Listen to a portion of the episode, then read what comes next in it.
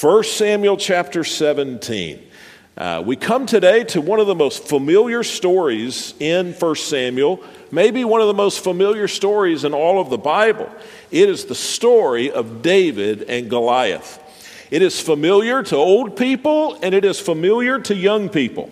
For young people in this story, David is a biblical superhero. He is Peter Parker become Spider-Man. For older people, David is the iconic model of the scrappy underdog who finds a way to be successful. I know that many of the older people in our church, I don't know exactly where that line is, but pretty much if you knew who Peter Parker was, you're a younger person. If you didn't, you're an older person. I think that's how that works. I got his name from my daughters, okay? But many of the older people have read Malcolm Gladwell's book about David and Goliath because every time I mention it, a whole bunch of people come up and tell me about that book. I've read the book. I've read it twice. Very, very interesting book. But Malcolm Gladwell is an economist, not a Bible scholar. And so if the book might help you be a better businessman, businesswoman, it's a good book, perhaps. But if you're looking for insight into this biblical account, that's not the place to turn. And you'll see that if you're familiar with that book as we go through this message. Actually, and this may surprise you, but the story of David and Goliath is, I believe, one of the most difficult passages in all of the Bible to preach. And the reason that is because you've heard so many sermons already on David and Goliath. You've been hearing them since you were a kid, if you're a church person, and you pretty much have them memorized. Many sermons have been preached on David and Goliath, some more faithful to the Scripture than others. In fact, I think some of the very worst sermons I've ever heard in my life were preached on David and Goliath, but there have been many faithful sermons preached on it as well. I don't have anything new or novel to say about this chapter or this story, but I do believe that if we take a fresh look at this, even though it's a familiar story, we can be reminded of some important truths that will encourage us and strengthen us in our walk with the Lord. Now, as we begin, I want you to know that there are really two different ways to find application in the story of David and Goliath. One of those ways, and the one that you hear perhaps more often, is that we imagine ourselves as David. We imagine ourselves as the underdog facing the great impossible battle, and we learn lessons from the story about how we can be victorious. There is another way, though, to look at this, and that's not to see us as David, but to see us as the Israelite soldiers and to see Christ as David. And I think that perhaps is the more faithful way to look at this passage, but both ways are true. So I think today we're going to focus on the first of those, but we are saving the best to last. Next week, if the Lord allows, we will look at it through the lens of Christ. And that's what I can't wait to get to, and I look forward to preaching that message. So let's just read. It's a familiar story, but we should read it. 1 Samuel 17, we'll begin in verse 1. It's a lengthy passage. We'll skip around a little bit, but I want us to look at much of this. The Philistines gathered, in verse 1, they gathered their forces for war at Socah in Judah and camped between Socah and Ezekah in Ephes-Demim. Saul, verse 2, and the men of Israel gathered and camped in the valley of Elah, and they lined up for battle formation to face the Philistines. So, again, the Israelites and the Philistines are adversaries. And so here they are lined up against each other in battle. There's an impasse here. And really, to understand the impasse that will be described in the next few verses, we need to understand something about the geography. And I didn't understand this, frankly, until I went to Israel. This battle would have happened somewhere between Bethlehem and Jerusalem, closer to Bethlehem than Jerusalem, but those aren't distant cities. And when you get to that area, you see these rolling hills. Rolling hills maybe isn't the best description because the hills are pretty tall. They're not mountains, but they're pretty tall and the valleys are pretty steep. And the hills they're not a great distance apart. In fact, if you are a really, really good golfer and you've got a really good drive, you could probably drive a golf ball from the top of one hill to the top of the other. Maybe 1,000 feet, 900 feet. Some of you can do that, I know. And so here are these two hills, and the two armies are cresting the hills facing each other. Now, you've got to understand that in the kind of battle that they would engage in those days, the worst thing that could happen would be for you to be below your enemy, because it was hard to fight uphill. The fight involved throwing things like rocks and spears. It involved shooting arrows from very rudimentary bows. It involved running up to people and knocking them over and cutting them. And so all of those things are hard to do uphill. And so if you were in the valley, you pretty much were guaranteed to lose. And so you've got these two armies both on the crest of the hill, and there's really no way forward, because neither army is going to attack the other, because to attack them, you'd have to run down into the valley and up the next hill, very steep hill, and you'd almost certainly be defeated. And so here they are in battle array against one another for a very, very long time. So let's see how this plays out. Verse 3, the Philistines were standing on one hill, and the Israelites were standing on another hill with a ravine between them. And then a champion named Goliath from Gath came out from the Philistine camp. He was 9 feet, 9 inches tall. He wore a bronze helmet, a bronze scale armor that weighed 125 pounds. There was bronze armor on his shins and a bronze javelin he slung between his shoulders. His spear shaft was like a weaver's beam, and the iron point of his spear weighed 15 pounds. In addition, a shield bearer was walking in front of him. Now, you should know as we read this description that this is a literal description. When we read the Bible, we need to approach it understanding that the Bible is true. It's not a fable. It's not just some fairy tale.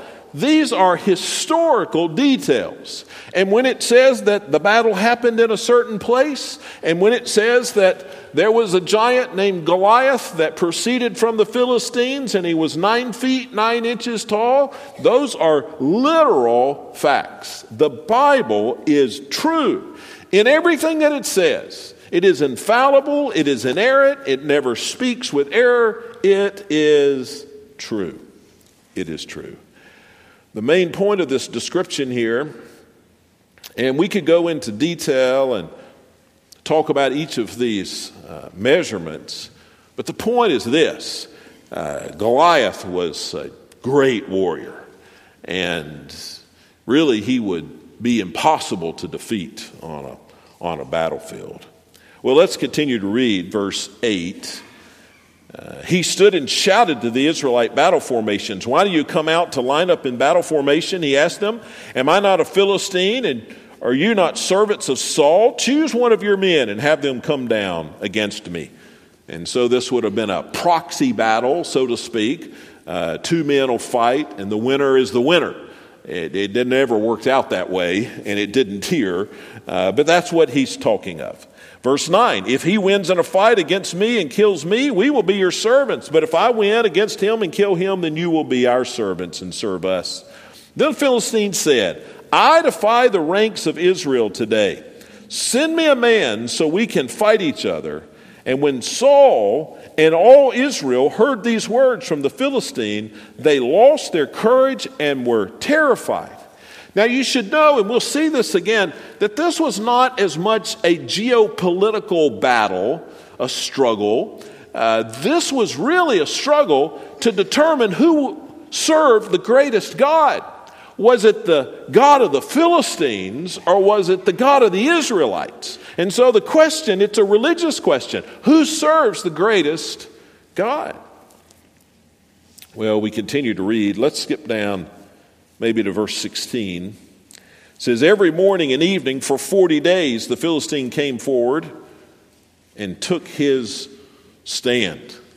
And so 40 days, twice a day, 80 times so far. That would be,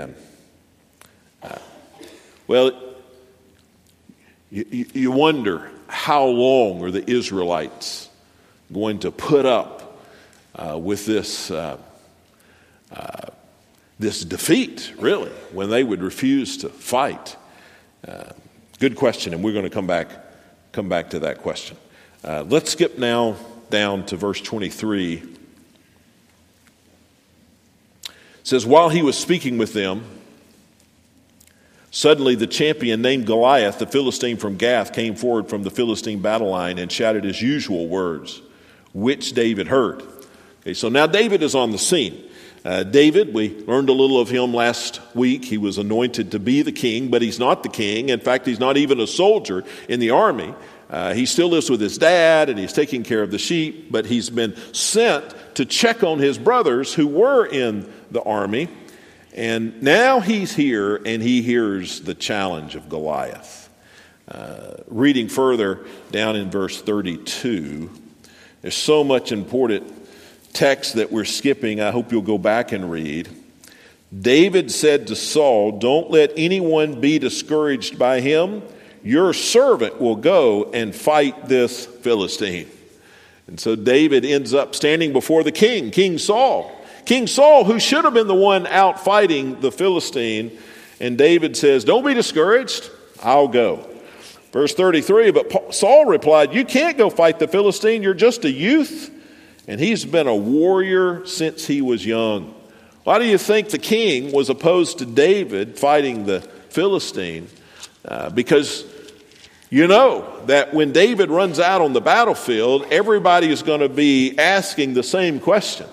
Why is it David and not Saul that's representing us? Saul certainly didn't want people asking that question. Let's continue to read. Well, let's just continue. Verse 34, David answered Saul, your servant has been tending his father's sheep. And whenever a lion or a bear came and carried off a lamb from the flock, I went after it. I struck it down, and I rescued the lion from its mouth. And if it reared up against me, I would grab it by its fur, strike it down, and kill it. Now, that's pretty impressive, right? Verse 36, your servant has killed lions and bears. This uncircumcised Philistine will be like one of them, for he has defied the armies of the living God. Again, you can see it's a religious struggle. Then David said, verse 37, this is important. The Lord who rescued me from the paw of the lion and the paw of the bear will rescue me from the hand of this Philistine. Saul said to David, go, may the Lord be with you. Well, what was David's confidence in? He said, the Lord who rescued me from the lion and the bear is the same Lord that will rescue me from the Philistine. I want to skip all the way down to verse 40. David said to the Philistine, so the battle has begun. David said to the Philistine, you come against me with a sword and a spear and a javelin, but I come against you in the name of the Lord of armies and the God of the ranks of Israel. You have defied him. Today the Lord will hand you over to me. Today I will strike you down, remove your head, and give the corpses of the Philistine camp to the birds of the sky and the wild creatures of the earth. And then all the world will know that Israel has a God. And this whole assembly will know that it is not by sword or by spear, but by the Lord that he saves. For the battle is the Lord's, and he will hand you over to us. So, a little bit of trash talking. This is the first time we have trash talking in history. And David said, this is what I'm going to do with your head. Well, the Philistine knows how to trash talk. Look at verse 48.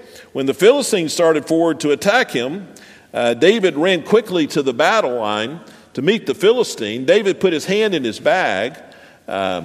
Actually, I skipped the Philistines' trash talking, didn't I? So that's back up in 41 and 42. We'll come back to that. 49, David put his hand in the bag, took out a stone, slung it, and hit the Philistine on his forehead. The stone sank into his forehead, and he fell face down to the ground.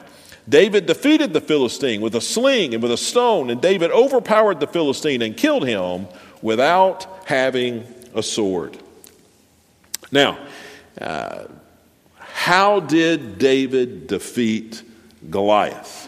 There is no Malcolm Gladwell subtext here. And if you don't know that book, that's fine. But I know so many of you do.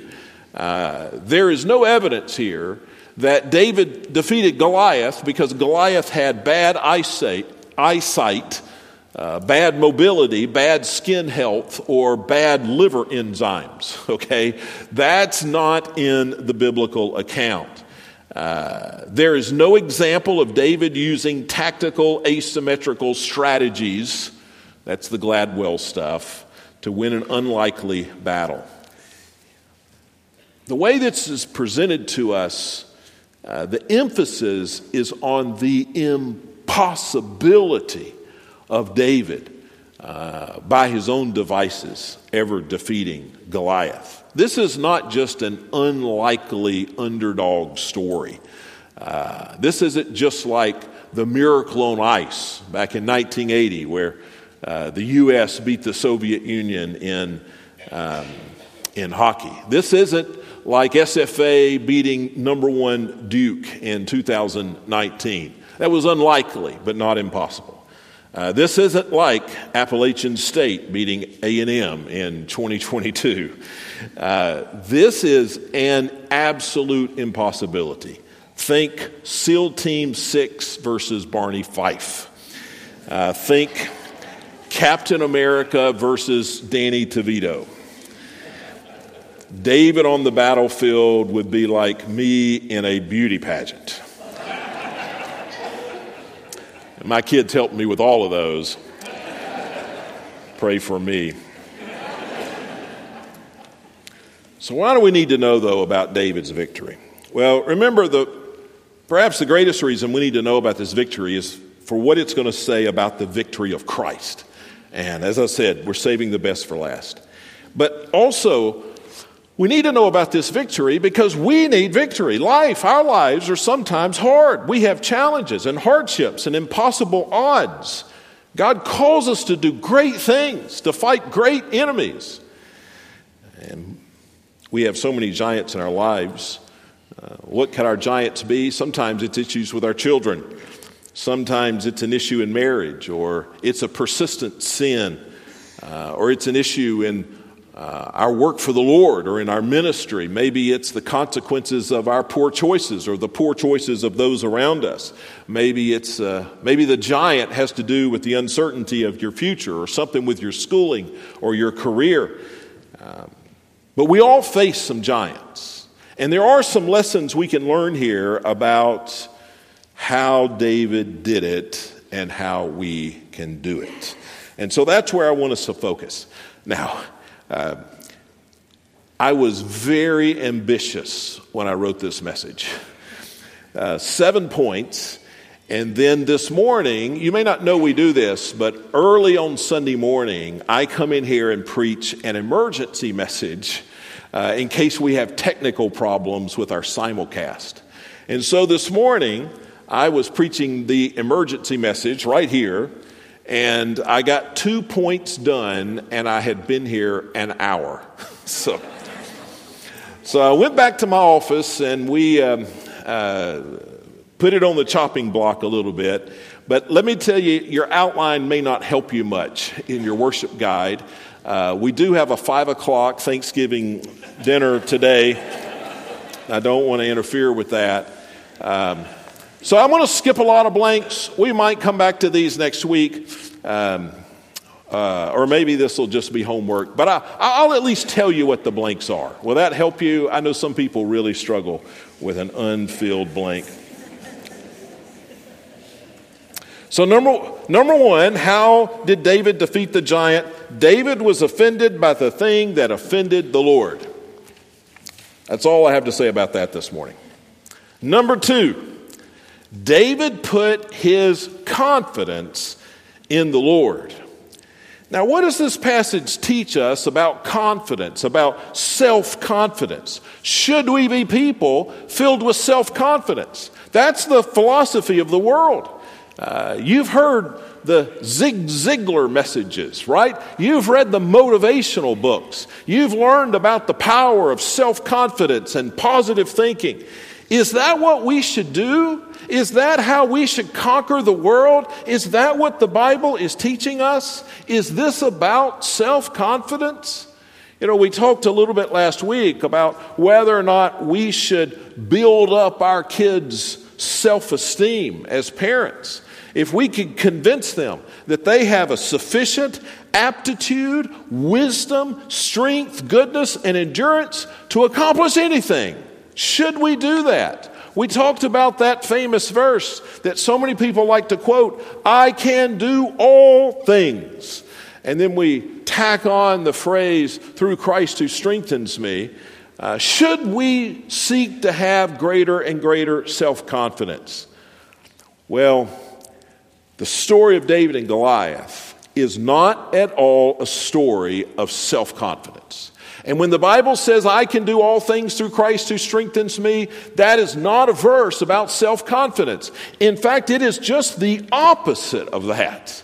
And I want you to see that here in this story. What was David's motivation? Well, look back with me at verse 37. Verse 37. It says, "Then David said, 'The Lord who rescued me from the paw of the lion and the paw of the bear will rescue me from the hand of this Philistine.'" Now, the fight with the Philistine was not David's first fight. David had already fought the lions and the bears.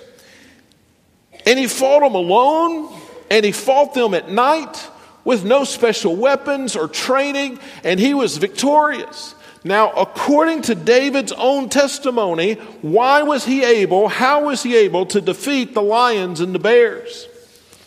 Because the Lord defeated the lions and the bears.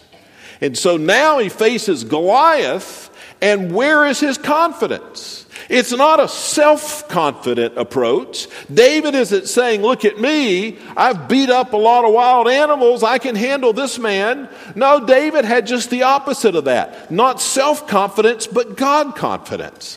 David said, "I've fought some great battles, and in every situation God has given me victory, but the victory came specifically from the Lord." And just like the Lord had no problem with the lions and the tigers, I don't think the Lord's going to have any problem with Goliath. So I'm confident, not self-confident, but God-confident. He was not a lion whisperer.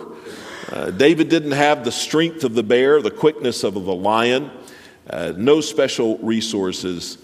David didn't have confidence in himself. He had confidence in the Lord. We looked at a verse, I think, last week that I want to look back to just quickly. Psalm 20, Psalm 21. Psalm 20 was a psalm that David wrote, a prayer that David wrote later when he was the king. And it's a prayer that he would lead the nation to pray before they would go into battle. Psalm 21 is the prayer he would lead them to pray after the battle was concluded. So pre-battle, post-battle. Well, in the pre-battle prayer, verse 7, Psalm 27, listen to this. They're about to go into battle. This is how David, when he became the king, would lead them to pray. "Some trust in chariots and some trust in horses, but we trust in the name of the Lord. That's David's confidence. The Lord. It was a God confidence. Now, why shouldn't we have self-confidence? I know what the business books say. I know what the positive thinking movement says. I know what Oprah Winfrey says.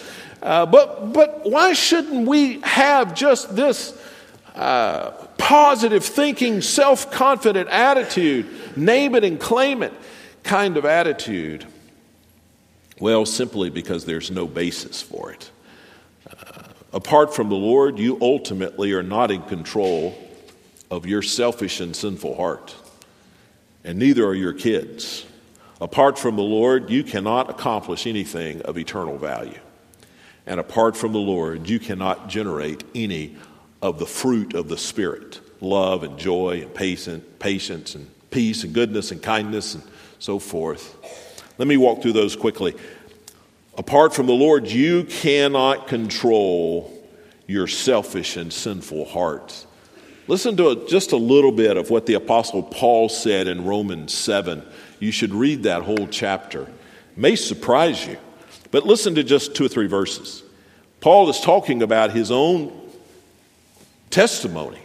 And Paul said in verse 18 and 19, "For I know that nothing good lives in me, that is, in my flesh. For the desire to do what is good is within me, but there is no ability to do it. For I do not do the good I want to do. I practice the evil I do not want to do." Paul said, this is so frustrating because I want to do good, but my heart in sin just lead me down some wrong paths. What Paul is saying is that apart from the Lord, none of us can conquer sin and selfishness.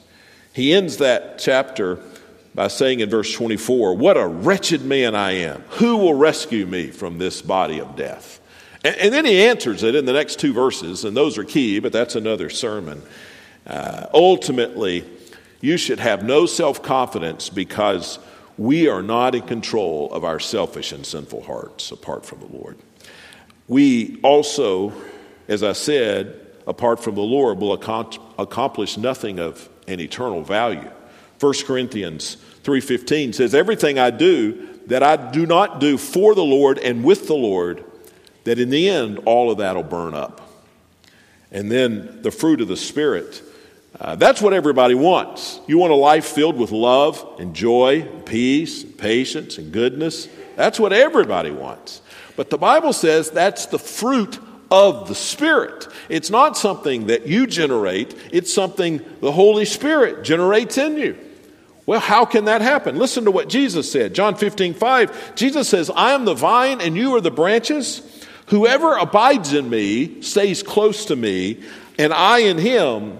He will bear much fruit, for apart from me, you can bear no fruit." No fruit. We shouldn't have self-confidence because there's just no good reason for it.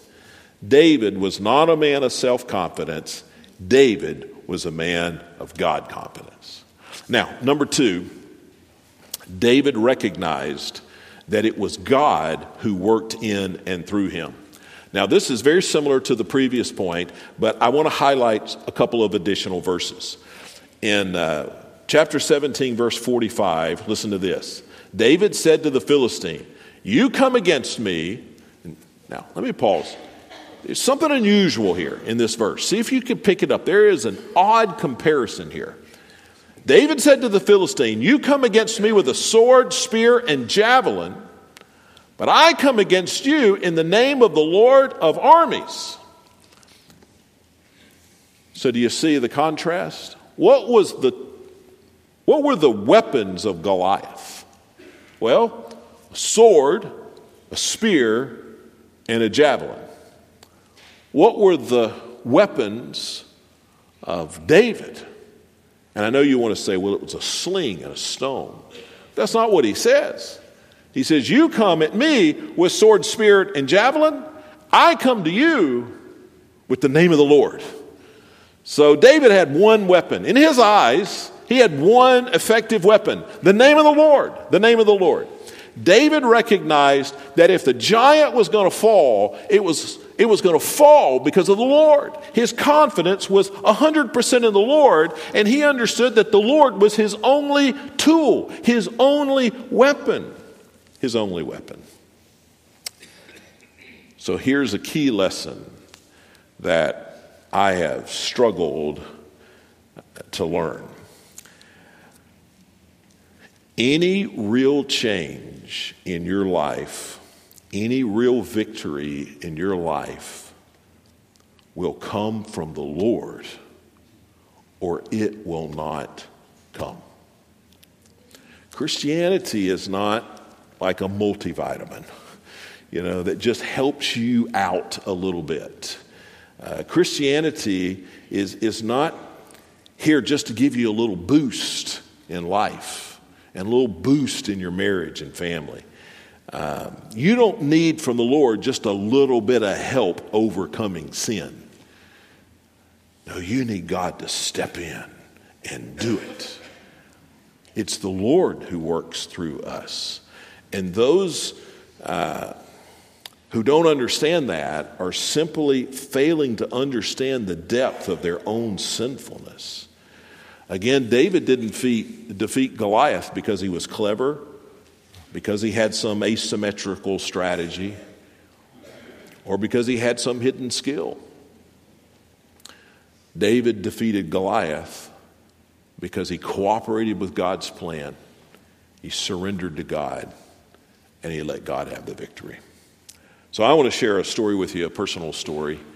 I know I'm out of time. I hesitate to share. I've hesitated now for over a year to share this story with you because I fear people are going to focus on the gaps in the story and not learn the lesson. But I was thinking about it this week, and the Apostle Paul shared a story about the thorn in the flesh, and he never told anybody what it was. And the Apostle Paul also said that he experienced something in the third heaven, and he's not allowed to speak on it. So I'm going to take from that a little bit of permission and liberty to share just pieces of a story that'll make you ask questions. But I don't want you to ask questions. I want you to focus on the lesson learned.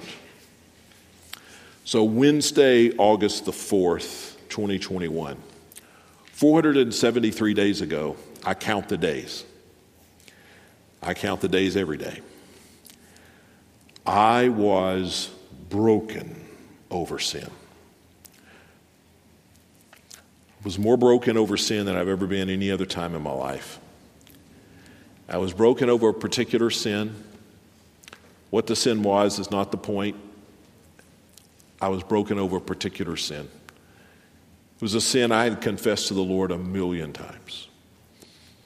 And I was overwhelmed with guilt. I was mad. I mean, really mad. I was mad at me, and I was mad at God. I had done everything I knew to overcome the sin. It's not that there were not other sins in my life at that point and today, but that one sin was a dagger in my heart every day. I had prayed every prayer I knew to pray. I'd read every book I knew of that had been written on this sin. I employed every strategy. I confessed to close friends. I sought their prayer. And I tried very, very hard. Now, it's not some sort of disqualifying sin, so we don't need to have a talk. But I told God that day, I was here in my study at church Wednesday morning. I told God that day I was finished with the fight. I didn't even have it in me to pray and ask for forgiveness even one more time. And I certainly didn't have it in me to ever tell God again that I was going to do better. I didn't know what else to do. I didn't know how else to gain any needed strength. I had lost hope. I just couldn't believe that this was a thorn that God wanted me to live with for the rest of my life. I didn't know, but I was at the end of my rope. And on that day, I wrestled with God in prayer for 2 or 3 hours. I don't ordinarily pray that long. I'm not that spiritual. But that day I did. I wept, literally wept. I expressed my anger. I pleaded for something. And something happened. And if you've been under my preaching very long, you know I'm not a real mysterious believer in many mysterious things. But something happened, and I don't know how to explain it, but God instantly lifted a burden. I say instantly. I mean, it was hours, but God lifted a burden. And I knew then that something had changed in my life, and I knew then somehow I would never struggle with that sin ever again. I thought of Genesis chapter 32. Do you know that chapter? Jacob wrestles with God. It's a really odd chapter. But in that chapter, Jacob wrestles with God all night long, and God changed him. In fact, God indicated the change by changing Jacob's name from Jacob to Israel. And God wounded Jacob by dislocating his hip. And Jacob walked with a limp the rest of his life. You know, I've read that passage 100 times, probably many hundreds of times. I've never really known exactly what it meant, and I still don't. But 473 days ago, I think I experienced exactly what Jacob did. And God changed me in a radical and a permanent way. And God wounded me, maybe forever. And I'll tell you about that in a sermon in about 20 years. So here's the lesson. I was never going to defeat that giant with my own strength and my own cleverness. It was only when I came to the end of my rope, surrendered fully, that then God stepped in and did what only He could do. Had God made that change in my heart 10 years earlier, like I had begged Him to do, I would have taken credit for it. But He did it at a time that I knew I had nothing to do with it. Now, there's one more part to this story, and this will just introduce more things people will wonder about more than you should wonder. But fast forward about a little over a year, 6 or 8 weeks ago, my wife Donna and I were presented with our biggest challenge of our lifetimes. I've not shared with anybody, well, with one person in the church. Jeff, he's homesick with the flu, but Jeff Thompson knows, and there's not anybody else in Texas who knows this story. But something bad happened, and it was unexpected.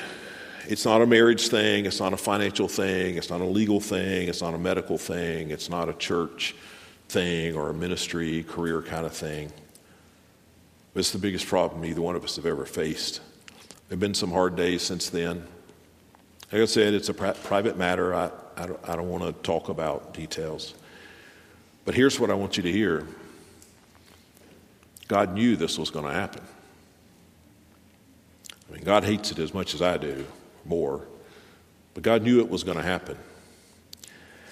And if it would have happened 474 days ago, if it would have happened before I wrestled with God, I would have driven myself crazy trying to fix it.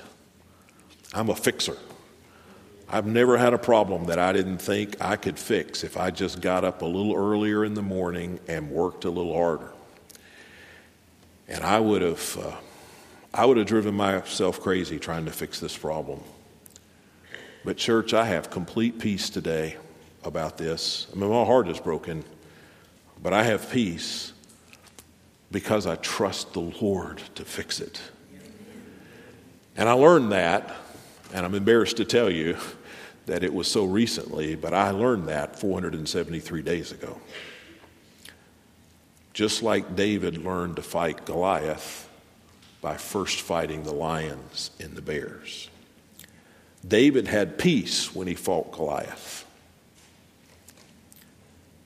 because of the lions and the bears. I have peace in this struggle because of the wrestling with God 473 days ago. Now, what is the lesson, the big lesson?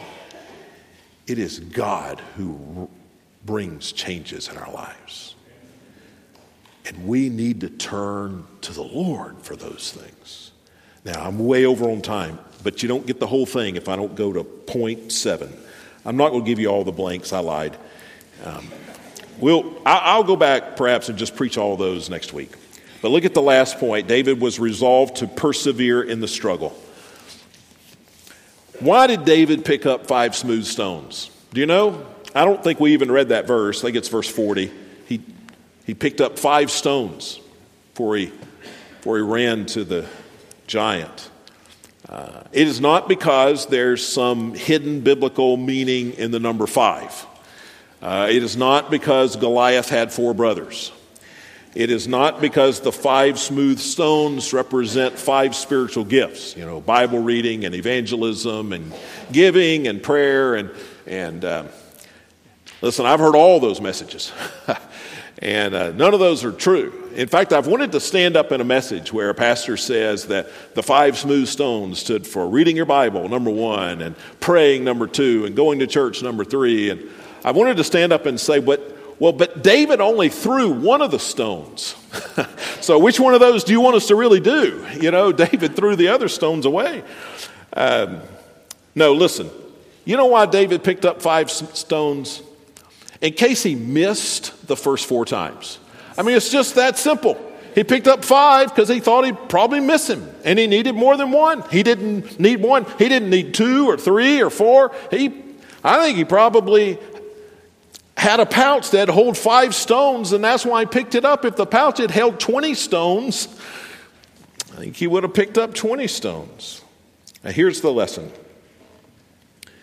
The point, I don't know if I said that, David was resolved to persevere in the struggle. It's point number 7. But here's the lesson. Just because we're trusting the Lord to win the victory, to make the change, doesn't mean that we sit idly by. David was trusting God to defeat Goliath, but he didn't just walk out there with his hands in his pockets. No, he picked up a stone.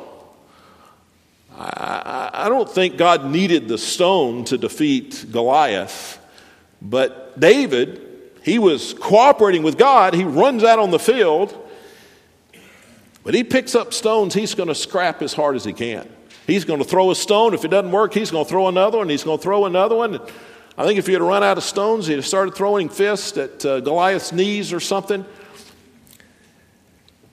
So at the end of the day, church, if there's a change in your life or in your situation, it's going to be because God does it. However, you need to pick up a bunch of stones and stay in the fight until God doesn't. Listen to what the Apostle Paul said in 1 Corinthians 9. The Apostle Paul says, I do not run like one who runs aimlessly or box like one beating the air. Instead, I discipline my body and I bring it under the strictest control so that after preaching to others, I may not be disqualified. The Apostle Paul says over and over that you can't change you, only God can change you. You can't overcome sin, only God can overcome sin through you. He said, so I'm praying that God will change me. But in the meantime, I'm going to throw as many stones at sin as I possibly can. We need to keep slinging stones at the giant. We need to keep fighting. We need to keep praying. We need to keep surrendering. We need to keep trusting. We need to keep hoping. And we need to trust the Lord. Just so your head bowed and eyes closed, Father in heaven, We are so self-reliant. We are so arrogant. We are so self-confident.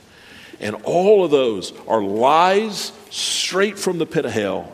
They separate us from you. They keep us from experiencing the change and the victory and the power of God in our lives.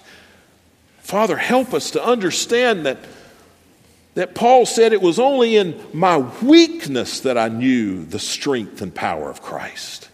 Father, forgive us for our self-confidence. Forgive us for our arrogance. And let us come to you and ask you to change us. And let us be hopeful every day for that change, while the whole time we're slinging stones at sin. And we pray this in Jesus' name. Amen. Let's stand together. Both services, there'll be people in the front that love to share with you how you can become a child of Christ. You come.